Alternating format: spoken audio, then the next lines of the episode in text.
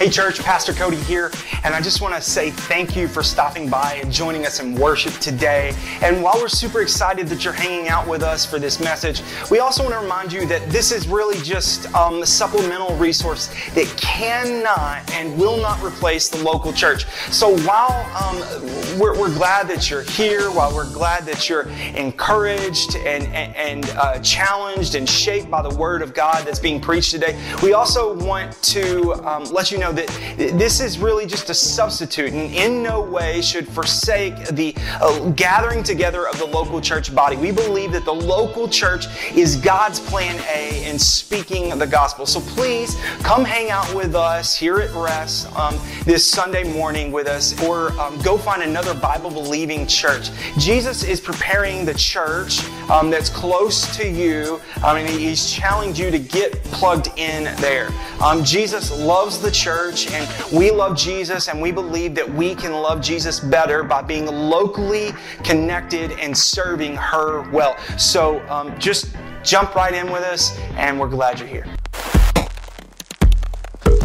Well, hey, hey, welcome back, welcome back.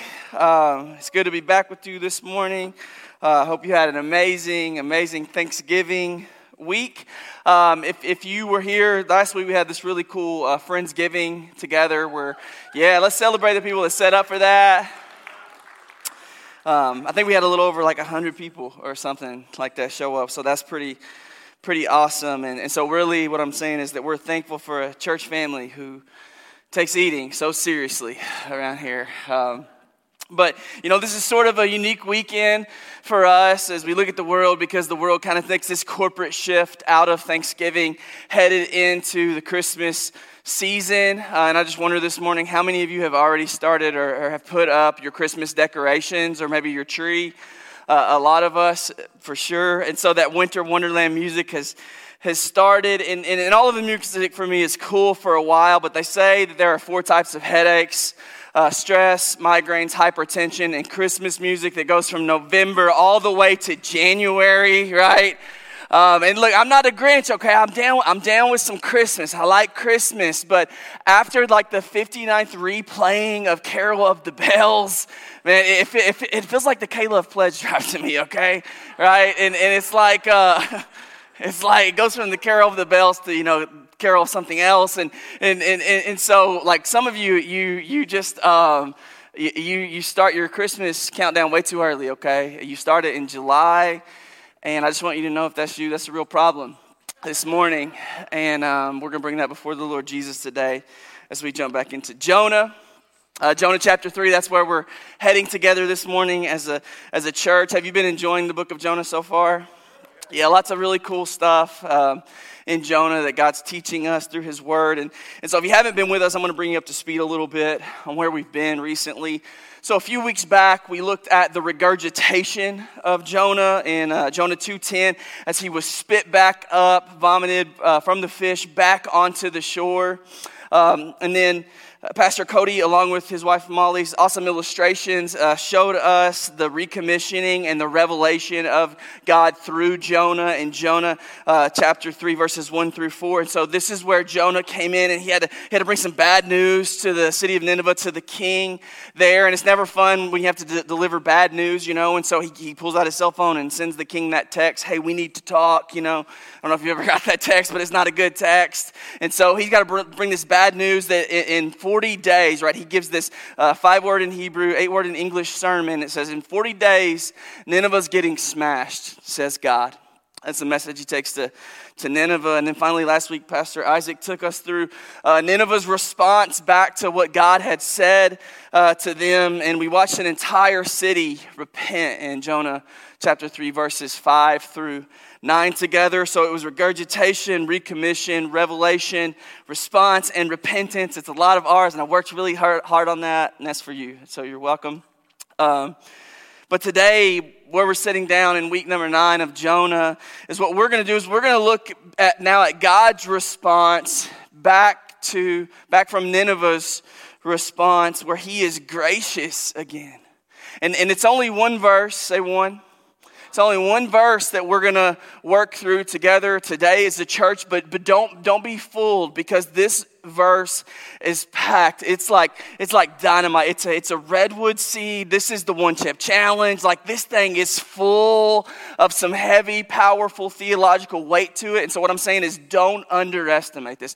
Don't underestimate it, even though it's one verse. We've got a lot to, to work through this morning but my hope for us is that as we as we really are, we're going to revisit this verse a few different times my hope for us is that you know it doesn't become like the k-love pledge drive to us but that as we as we look into this scripture it might pro- provide us with a fresh perspective on the nature of our god. And so if you have your bible go with me to jonah chapter 3 we'll read verse 10 together and then we'll have some conversation about this. Do you love jesus? Rest church are you ready to study his word this morning Jonah chapter 3, verse 10 only. When God saw what they did, talking about Nineveh, how they turned from their evil way, God relented of the disaster that He said He would do to them, and He did not do it. And so we'll pray together and, and get rolling right into this. Jesus, we, uh, we love you and we thank you for letting us come together as your church this morning. Lord, that it's a privilege to do that, not a right. And so we don't take that lightly. And, and Heavenly Father, I just pray for some reformation of our, our hearts and our minds this morning as we approach your, your text. And, and just a few weeks back, just as Jonah just said what you said and, and then left the results up to you, that's sort of my game plan today because I, I know that I know that response and repentance only flows from you, God the Holy Spirit, but I do pray that you would help me to articulate and communicate who you are to your church clearly today. And, and Lord, I, I, pray for some, some fire. Um, God, not to, not to create a heated argument, but to just shed some light on what you've already said about, about who you are. And so, Holy Spirit, come and teach us this this morning. And we just give this moment to you and want to respect your word. God, we love you. And in Jesus' good name, amen. Some of them affirmed it this morning. Cody, the Titans are seven and three, right? Cowboys are eight and three. Um, God has heard our prayer from Sheol, just like Jonah. It's good stuff. It's good stuff. Um, so, have you ever been given uh, the wrong information before? Have you ever been given some misinformation, some misleading information? And as you receive that information, it totally changed the tra- trajectory or mindset that you had on, on something in particular. Like you, you digested this. And, and, and as I say that, you may be even going, uh, well, of course, Pastor, I have, you know, I have Facebook, and, and on Facebook, fake news is as common on there as dirt is in the garden, right? And, and so, when it comes to us approaching the, the, the collection of 66 books that is one book called the Bible, there's some fake news and there's some, some false perceptions that have floated around whenever it comes to us considering the nature of our God. And this is applicable to our text today, so I want to address this first because the typical story, the typical misinformation narrative, um, it sounds something like this. Whenever you read the, the, the Old Testament, the God of the Old Testament seems mean. And then the, people will say, but when you read the New Testament, the God of the New Testament, he seems a lot nicer. And, and that's how it's mistakenly portrayed sometimes that the God of, of the Old Testament, when you read the Old Testament, that he's a God of wrath only. And I did this um, AI generator online. You maybe you're familiar with these, um, but I just typed in some some words, God of the Old Testament, wrath, and this is what came up. Uh, you can pull that picture up if it'll come up. Um, and, and so this is kind of the maybe maybe kind of the picture that we we think of when we think about the God of the the Old Testament, and, and, it's pointed usually toward things like the flood, where, where God came in in one fell swoop and just you know wiped out humanity, or, or people will point to Sodom and Gomorrah, or they'll point to the plagues that got sent into to Egypt, and, and, and, and they'll say, you know, God seems to just bring the hammer down for the smallest kind of infractions or violation against his law, and, and it seems harsh, and it seems judgmental, and it seems really cruel. And so it's like, hey, you know, you, you better watch out for this fury filled God. You know, it's obey or pay. But then the misinformation continues as you get and read the New Testament. Um, pull up that picture, this AI picture of homeboy Jesus for me. Um, and so the misinformation in the New Testament says, well, well, God, he's in the New Testament, he's just a God of love only. And so the picture is that this mercy filled God isn't, isn't really too concerned with the truth, but he's more concerned that we kind of just, you know, get together and, and hug it out.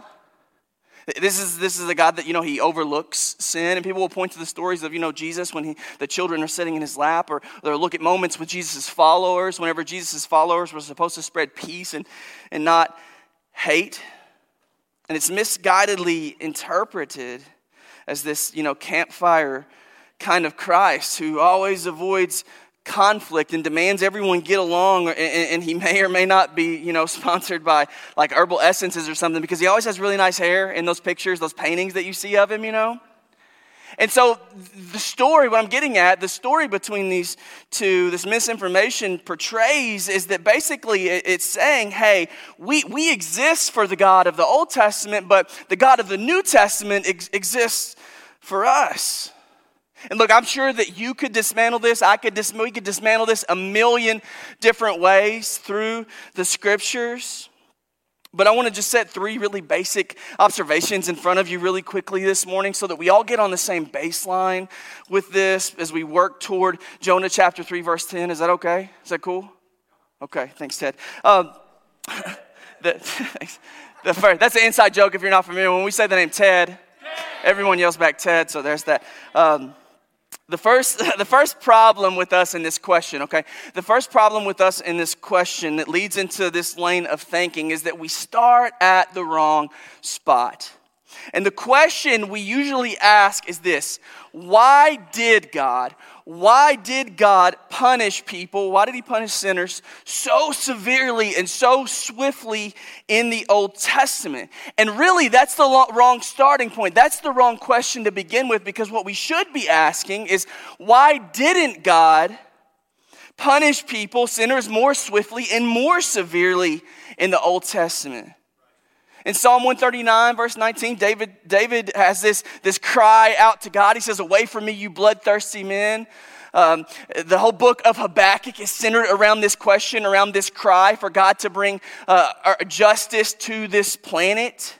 What we don't see in the Old Testament, okay, if you've been told this, what we don't see is we don't see a mean kid on an ant hill with a magnifying glass, but what we do see is we see a gracious God who extends mercy time and time and time again. Yet sometimes what we see also, what we see sometimes is that when God's mercies are disregarded, when people disregard his mercy, he does respond with justice.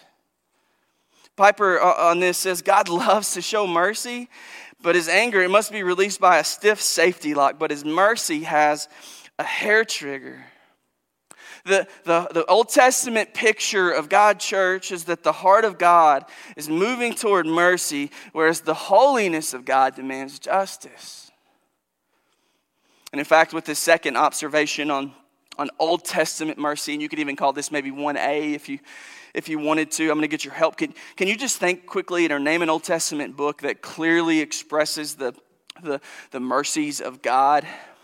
Jonah. Right, Jonah, right? We've been in Jonah. That's where, we, that's where we've been at. And, and, and just let, rethink this through me just, just for a second. When you look back into chapter 1, of Jonah, we see some pagan sailors show up, right? And they're rowing against the will of God and they're, they're trying to help Jonah accomplish leaving, uh, headed to Tarshish. And then the storm hits them. And, and, and Jonah tells the sailors, he says, Hey, this is the God Yahweh, my God, who's chasing after me. If you throw me over, all is going to be good. And so the, the, the, the sailors are in awe of God. The storm stops. And what they do is they repent in this moment. It's, a, it's a, a, a God of mercy who offers it to these pagan sailors. Then in Jonah chapter 2, we see um, the, the reluctant prophet Jonah. Um, he, he, he goes by the grace of God um, and, and he gets rescued from his drowning by a fish that God has sovereignly sent in the water to save him. It's a God of mercy. Then in chapter 3, churches, we just think the past couple of weeks, in chapter 3, have we seen any expressions of God's mercies in chapter three of Jonah? Yeah, I mean, most, most definitely, Jonah, he gets a second chance, right? God doesn't give up on him. God doesn't throw in the towel on Jonah, but he sends him uh, again to preach the word. And what happens as a result of that is this entire pagan nation of Nineveh repents of their sin. And we're going to see today that God relents in his wrath. And so the whole book of Jonah, the, the, the whole picture of Jonah, is the same storyline of the heart of God moving to mercy, but the, the holiness of God demanding justice.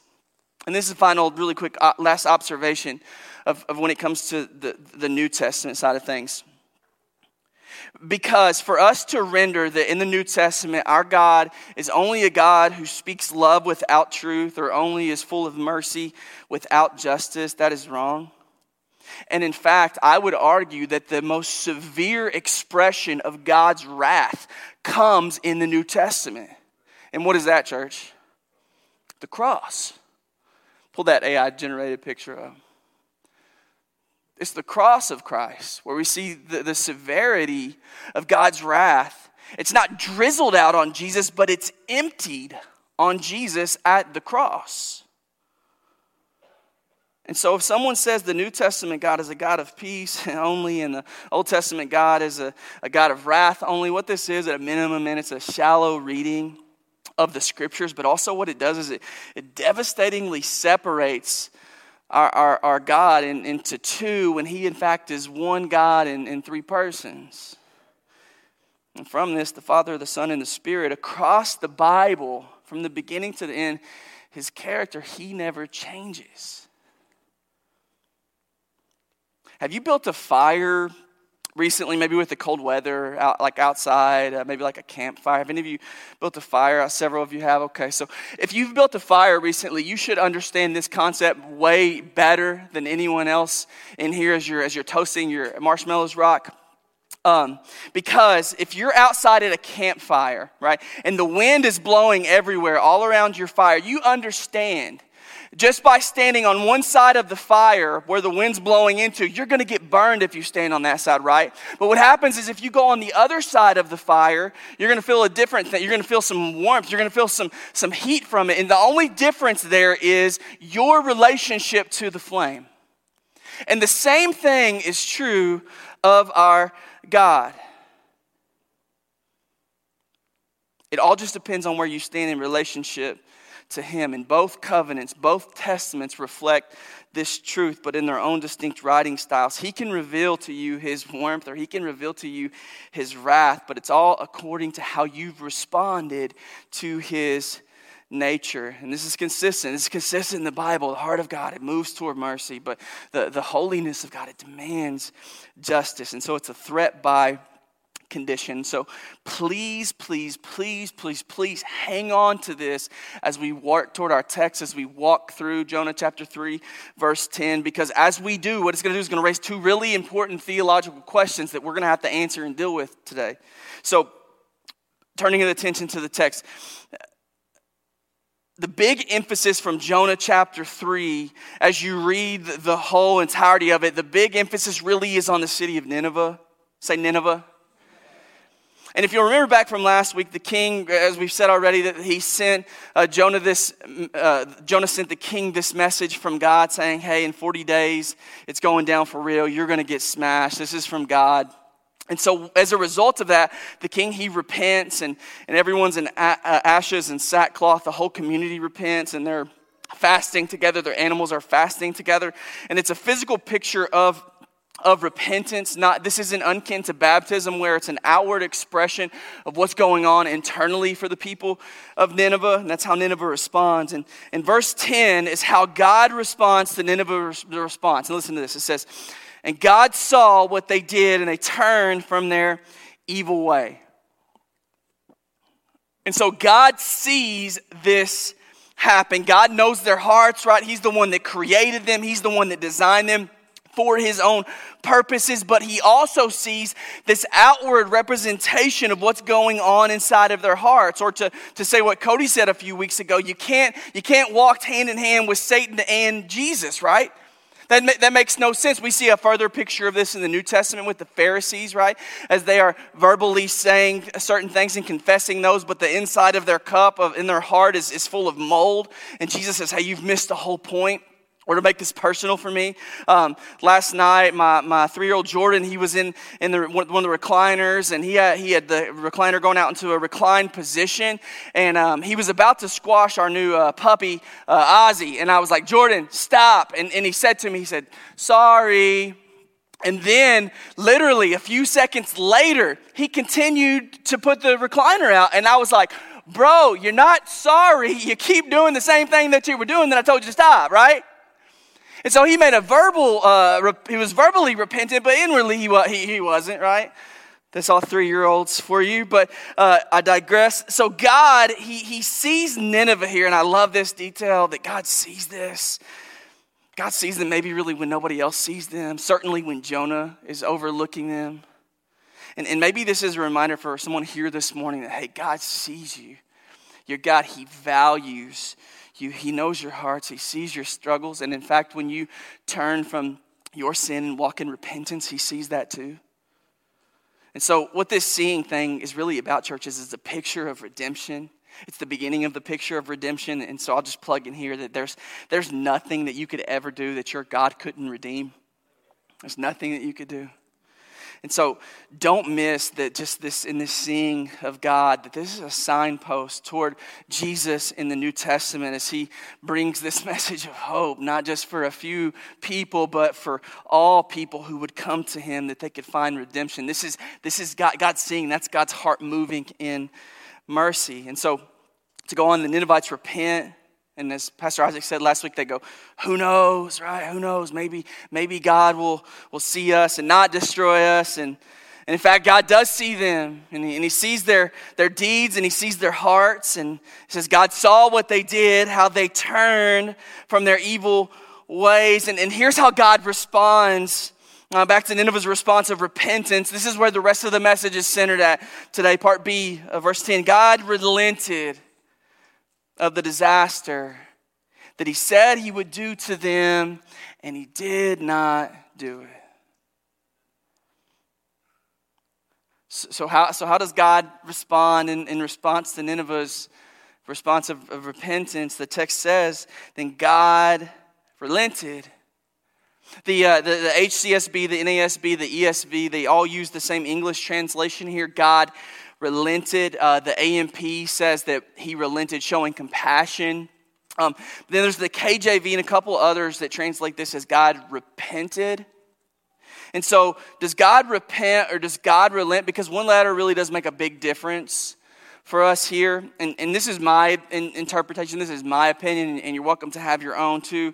Um, but I think the word repent here would be a poor English uh, translation for us. It limps a little bit because God, God doesn't repent in the same nature that, that, that, the Ninevites had repented earlier on. In fact, for us to suggest that our God needs to repent of, of anything is sort of nuts. It's kind of theologically crazy since repent by nature means to turn from one wicked course of action into a, a more righteous or a holy course of, uh, of action.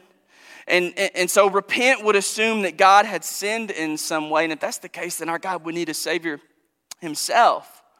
So, what do we do? Well, the Hebrew here, it gives us a better indication of the context because the Hebrew word is uh, nahum. Say nahum. And it's translated as repent from the King James Version of the Bible, but what it means is it means to bring comfort, it means to ease the pain, or in this context, it means to throttle back. And when we see Nineveh repent earlier on, it's different because it's a different Hebrew word that's used. It's, it's the word shuv. Say shuv. And that, that repentance means to turn from that path of evil to the path of holiness or, or, or, or righteousness. And so God's relent and Nineveh's repent are, are two totally different words altogether. When God relents, it has absolutely nothing to do um, from turning to sin to righteousness, but he's going from one course of action into uh, another. So God doesn't repent, but God, he, he relents. And so if that's the case, in what way does God relent? What does that even what does that even mean for God to relent? God's relent, it's not about right versus wrong here. That's not the picture. What this statement is conveying to you and to me is that God has removed the threat of judgment against Nineveh. God has removed his threat of judgment against Nineveh. And again, this is consistent with God's character throughout the scriptures that the heart of God is moving toward mercy. God is, is comforted. He feels at ease that his people has, have listened uh, to Jonah, that they've turned from their sin. And so, as a result, God has revoked the option of judgment that was coming their way. And so, what relent does here is it raises two really big uh, theological questions we're going to wrestle with for the remainder of our time together today. And those two questions are this number one is, was Jonah a true or false prophet? And number two is, does God change his mind? Was Jonah a true or false prophet? Number two, does God change his mind? So we're going to wrestle with the easier one first. Number one, was Jonah a true or false prophet? And why do I even say that? Why do I say, well, was Jonah a true or false prophet? If you look backwards, earlier on, we read in Jonah chapter 3, uh, verse 4, right? Jonah said, in 40 days, it's going down. And, and now we've read further into the book of Jonah, and we look back on this prophecy that he, that he gave, and, and, and, we, and we go, well, did this prophecy actually come true? No, no, it did not. It didn't come true. And, and, and so for us, this isn't for us today, this isn't a huge deal because we, we understand a little bit of God's mercy and justice together.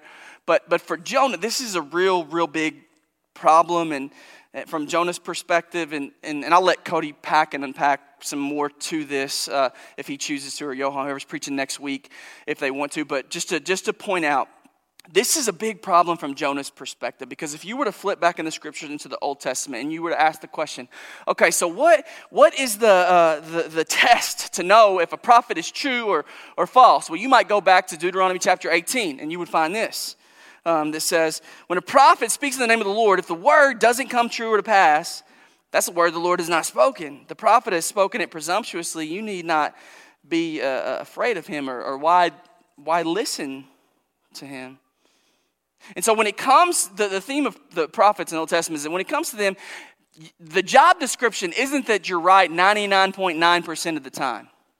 Okay, it's an all or nothing. You can't go after the fact and say, well, what I actually meant was this. You can't say as a prophet of God, well, if you would have read my cliff notes, you would have seen that I meant this about this prophecy. That's not how it worked. You would be stoned. And so we need to, to handle this context with care so you and I aren't misinformed and led astray. For example, if you were to today get into a conversation with a Jehovah's Witness, um, sometimes they will point back to this very verse um, in Jonah chapter 3, verse 10, and they'll go, See, see, Jonah, he was a prophet of God, and, and he made a mistake he made a mistake in the, in, in, in the scriptures, and, and when we've made some mistakes in our prophecies too, and like the, the misinterpretation of scripture, or where they uh, misinterpreted the beginning of the millennial reign in 1872, or when they predicted the second coming of Christ in 1874, or when they said that all governments would be overthrown in 1914, the Gentile times were over in 1918. They said that the mountains and kingdoms would be disappearing in 1920. They said in 1925 it was supposed to be the resurrection of the patriarchs and countless others eventually what the Jehovah's Witnesses did is they went back and looked at these, these false prophecies, and at first they said, well, you know what? All of this happened invisibly. No one, you can't, no one could see it. Okay. Then later on in 1975, they issued a public apology to their members for their false prophecies. The problem we don't want to run into is what the Jehovah's Witnesses do is they completely misinterpret the context of Jonah 3:10 which is sort of their MO, by the way. But as we see in the storyline of Jonah throughout the course of the 40 days, as he is, is preaching and Jonah says destruction is coming, that five word sermon is a summary statement of his preaching. It's not the totality of it. And, and we know this at a bare minimum just based on Nineveh's response, right? Nineveh, they, know, they knew which sin they were being judged for. Nineveh knew which God was calling out to them, Yahweh. Nineveh knew how to repent. They were in ashes and sackcloth and they were fasting. Now, how would a pagan nation know any of this if, if, if Jonah hadn't revealed it to him in, in, in his preaching?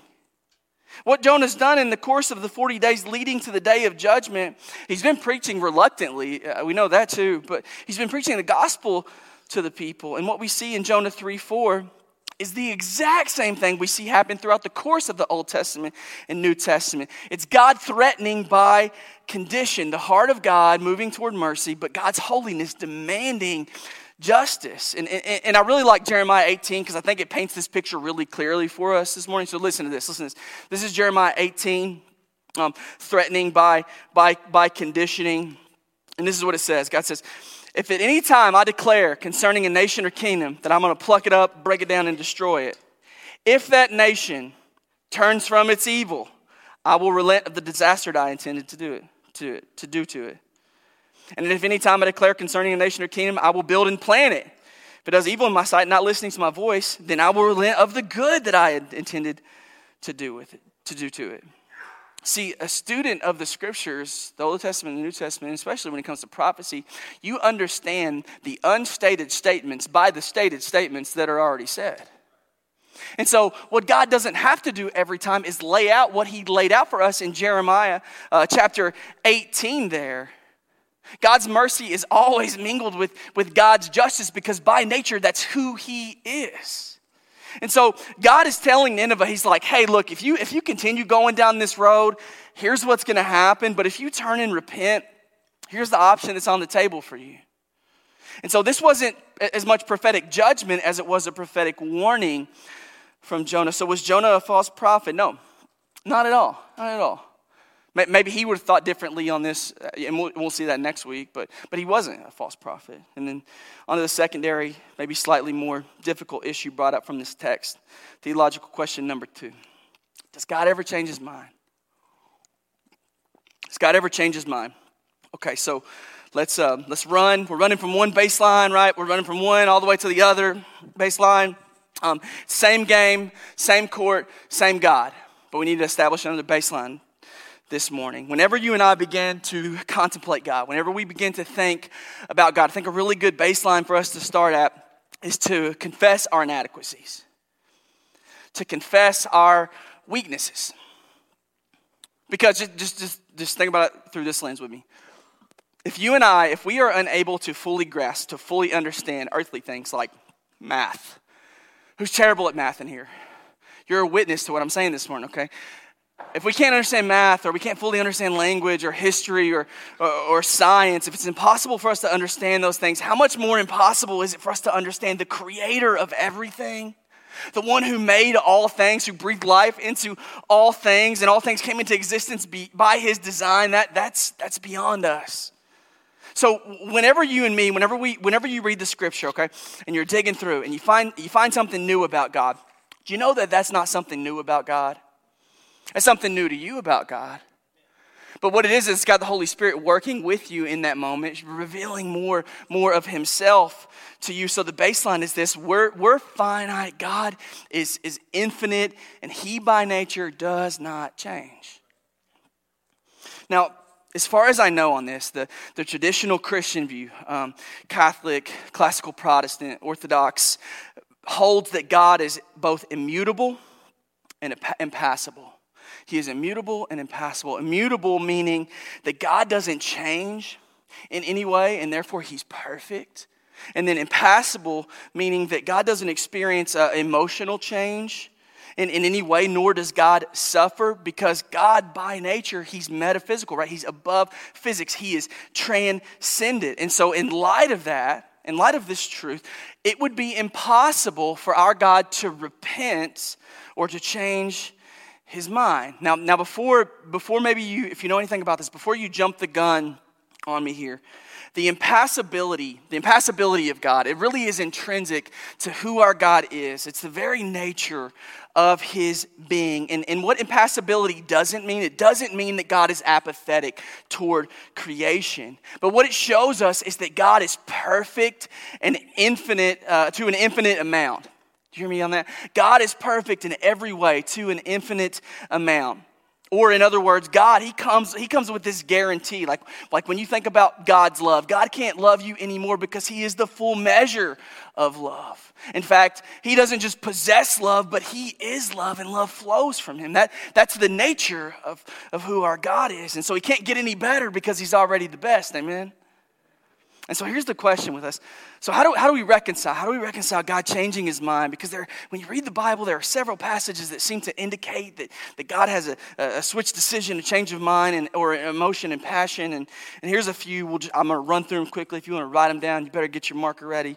But just run through them really quickly. Here's a few Genesis 6 6. The Lord regretted he made man and grieved him. Exodus 4, the anger of the Lord was kindled against Moses. Psalm 2, uh, he who sits in heaven laughs. Uh, Judges 2, the Lord was moved to pity. Joel 2, uh, the Lord is gracious, merciful, slow to anger, abounding in love, repent, uh, and repents of evil. Then, of course, today's text, Jonah 3.10, when God saw what they did, God relented. And what this is, there's, there's a theological term for this, and it's called anthropopathism. Anthropopathism. And, and what that is, is it's just a fancy word or a fancy way of attributing non physical human emotions and passions to God. And what this is, church, what this is, is a teaching device that's used to teach you and to teach me about the nature and ways of our incomprehensible and extraordinary God. So it describes God in terms of, of human emotion. And the sister to anthropopathism is anthropomorphism. Anthropomorphism um, in the scriptures is, is when uh, physical human properties or animal properties are used to, to, to describe or attributed to our God. Here's a few of those just so you can see it. Deuteronomy 4 For the Lord your God's a devouring fire. Isaiah 41, um, with my righteous right hand. Number six, the Lord make his face shine upon you. Psalm 17, he's the apple of, we're the apple of his eye. Keep us in the shadow of your wings in Hosea 13. It says he's like a lion, a leopard, um, and lurking, and like a bear robbed of her cubs. James 5 says that the harvester's cry and it reaches the ears of the Lord of hosts. And so I think naturally when we read verses like this, we, we just kind of ask, we go, does God, does God have eyes? Does God, does God have ears? You know, does, does, is God a fire? Does he have wings? And, and, and I mean, sure, literally he manifests in some of these ways in the old testament and in the new testament. He shows up. Jesus comes down as a man right? He certainly has a mouth and, and, and ears and a nose and, and, and, can hear and that sort of thing. But there are other texts in the scriptures that, that show us these clues to god's form in regard to god. And what i need to show you this morning is that god he is so fundamentally different than you and me he is fundamentally different. Listen to this Hosea 11 9. God says, I am God, I'm not man. John 4, God is spirit. This is the God that we serve, that no one can understand him. Listen to this Exodus 33 says, You can't see my face and live. He asked Job, maybe you're familiar with this story. He asked Job, he goes, Hey, can you bind the chains of Pleiades or the cords of Orion? Do you lead forth the Mazzaroth or can you guide the bear with its children? Do you know the ordinance of heaven? Can you establish their rule on earth? He's talking about, he's talking about star clusters and, and constellations and how the cosmos are a theater of, of his own glory. In Isaiah 40, 28, he says, um, The Lord is the everlasting God. He's the creator. He doesn't faint or grow weary. His understanding is unsearchable. See, if God is like us in, in, in transitory emotion, okay? If God is like that, He could never save us.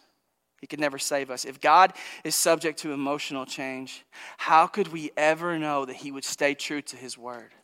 How could we know that he would ever stay, true to his gospel promises that he, that he give to us if, if they, they, they, they could change as quickly as his mood swings could? As he walks uh, down the, the corridor of the hallway of your house with his back turned to you, we heard a comedian a few weeks ago say that said you and your wife are in an argument in your 1200 square foot house and what do you do when you're on opposite ends of the house and you walk down that one corridor in your 1200 square foot house? You walk with your back turned you know your mouth's closed because you're still trying to avoid them. Is that how our god is to, toward us? No absolutely not. And it's the omnis of god that reiterate and help teach us his nature. Omni is just a latin word that means all. Say all and from God's, God is omnipresent, so that means He's everywhere all of the time. He's omnipresent, so He created time, so He exists outside of time. 2 Peter 3 yeah, it says that one day to the Lord is like a thousand years, a thousand years is like one day. Psalm 139 says he sees you before you're born. Um, 2 Corinthians 5 says he sees you at your death, so God sees your, your, your, your uh, birth when you're born and your death all in an instance. He's omniscient, which means that he's all knowing. All knowledge flows from our God. He's omnipowerful or omnipotent. He's omnipotent. Psalm 147, he's abundant in power. His understanding is beyond measure. R.C. Sproul, the great theologian, he said, he reminds us of God's omnipotence. Listen to this quote. He says, There's not a single molecule running loose in the universe outside of the control and domain of our God. It's the omnis of God that help reveal to us, that help show us that His decrees and His promises and His self is eternal and faithful, that He can be trusted and that He never changes. He never changes. And God Himself reiterates this. Don't take my word for it. Listen to this. Exodus 3:14, God said to Moses, I am who I am. 1 Samuel 15 says, The glory of the Israel uh, uh, won't lie or repent, for he's not a man that he should repent. Malachi 3 6, I, the Lord, don't change. James 1 17, the Father of lights, in him there's no variation of shadow or uh, due to change. So, so how do we how do we talk, man? How do we even talk about this transcendent, incomprehensible God in a way that doesn't violate his transcendence? How do we how do we understand him? Well, my belief here, and I think it's important that I, that I put that in there, my belief here is that God, what He's done for us in His mercy, is that He's lowered Himself in language, or He's condescended language, in order that human beings like me and you can understand Him. And He does this by expressing truths about Himself analogously. The, the passages that we've read thus far in, today in this framework, they, they, they say to me at least that God doesn't and cannot change. And I take that as a literal interpretation. But then there are others that state that the opposite to that, you know. And, and for me, I interpret these as figuratively or metaphorically or anthropo, anthropopathically. And so, what is this, church? What is this? That was perfect timing. This is baby talk. Perfect timing. Thank you, Lord. That was perfect timing. This is how I see this. I see this as baby talk from, from Lord. You know what baby talk is, right? It's like, have you ever tried to, to uh, unravel or unwrap a really weighty thought or something in the scripture to your kids or, or, or to someone just younger to you in the faith? What do you do in those moments? Like you don't, you don't sit here and try to roll out the extent of your knowledge over top of them, right? No, no, no. What you do is you, you break it down. You, you, you communicate it simply so that they can understand it in, in, in a language and, and comprehend it. It's, it's baby talk. What a, what a grace of, of God for Him to, to give us this. And, and what happens in those moments is as you, as you get down to your children and talk to them in this level, it doesn't make you weaker. Mm. It shows your compassion. As you come down to their level, let me give you an example of this. Um, if I were to make these two statements analogously, and I said, okay, God the Father loves you, and I also said, and, and from that, Dad loves Jax and Jordy. That's my two kids. If I said, God the Father loves you, and I said, uh, and, and, Dad loves Jax and, and, and Jordy. What we would understand in, in this is that when the Bible communicates, you can leave that up for a second, Julie. When the Bible communicates that, our, that God is a father to us, it's not communicating that he's exactly like an earthly father.